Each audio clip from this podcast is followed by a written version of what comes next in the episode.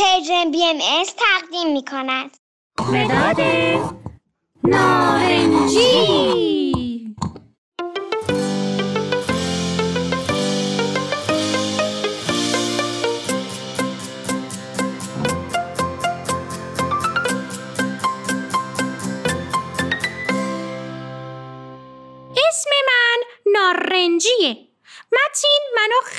دوست داره چون من رنگ موهاشم. موهای متینم مثل من نارنجیه. هر روز کلی وقت با هم میگذرونیم. با هم بازی می‌کنیم نقاشی می‌کنیم. راستی بچه ها من خودم رو معرفی نکردم. من مداد متینم. رنگم نارنجیه و توی جبه مداد رنگی ها زندگی می‌کنم. با همه مداد رنگی های دیگه هم رفیقیم. همیشه با همکاری بقیه مدادا شکلای مختلف درست می‌کنیم. متین عاشق نقاشیه. هر روز یه عالمه نقاشی می‌کشه. منم تصمیم گرفتم که براتون از متین و نقاشیش صحبت کنم.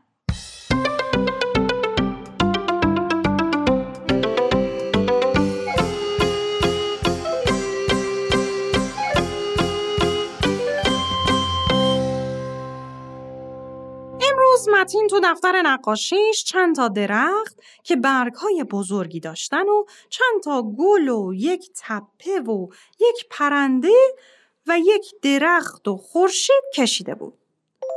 ماجرا از این قرار بود که متین با دوستاش و مامان باباهاشون به گردش توی طبیعت رفته بودن. یکی از بچه ها یک بازی جالبی آورده بود.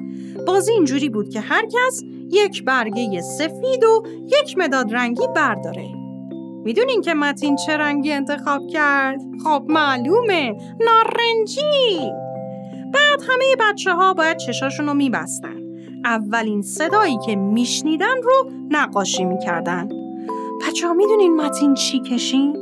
متین یک پرنده کشید آخه اونجا صداهای پرنده زیاد بود بعد مرحله دوم بازی این بود که دقت بیشتری کنن و گوش بدن و صداهای دیگه ای بشنون.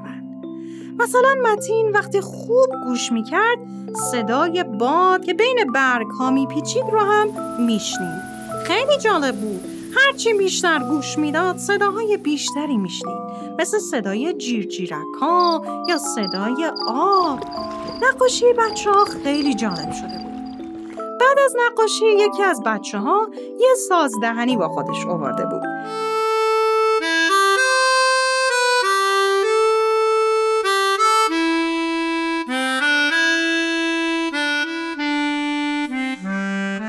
صدای خیلی قشنگی داشت. برای بچه ها چند تا آهنگ زد و همه از شنیدن صدای سازدهنی لذت بردن. بعد از شنیدن آهنگ بابای یکی از بچه ها یعنی بابای پدرام گفت می‌خوایم که یک بازی جدید بکنیم. بازی خوب شنیدن. اما این چجور بازی بود؟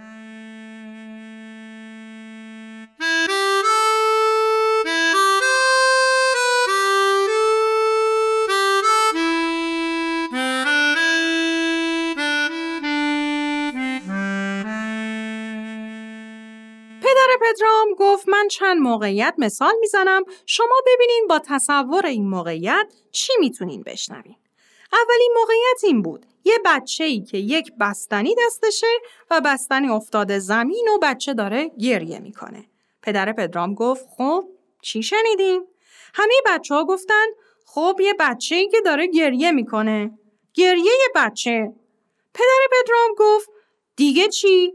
یکی گفت یه بچه که بستنی می‌خوره صدای خوردن بستنی. بازم پدر پدرام گفت دیگه چی شنیدیم؟ یکی از بچه ها یه حرف جالبی زد. گفت یه بچه که ناراحت و غمگینه از اینکه بستنی مورد علاقش افتاده رو زمین. پدر پدرام گفت آها چه جالب! وقتی خوب گوش میدیم بعضی حس ها رو هم می‌تونیم بشنویم. همه بچه ها هر چی شنیده بودن و گفتن. آخرش صحبت ها تبدیل به همدلی شده بود. بچه ها یادتونه همدلی چی بود؟ چند وقت پیش براتون داستانش رو تعریف کرده بودم. جمله بعدی پدر پدرام این بود. یه بچه ای که وقتی تو پارک بدو بدو می‌کرد خورد زمین. از بچه ها پدر پدرام پرسید حالا تو این موقعیت چی میشنویم؟ اول یه نفر گفت صدای تروپ که زمین خورده. یکی دیگه گفت صدای آخ چون دردش گرفته. یکی دیگه گفت آره حتما دردش گرفته. یکی دیگه گفت شاید از اینکه جلوی دوستاش زمین خورده خجالت کشیده. بیشتر بچه ها سعی کردن از چیزایی که میشنون و درک کردن که اون بچه چه حسی داشته یا چه نیازی داشته راجع به اونها بگن. از این بازی بچه ها با توپ فوتبال بازی کردن.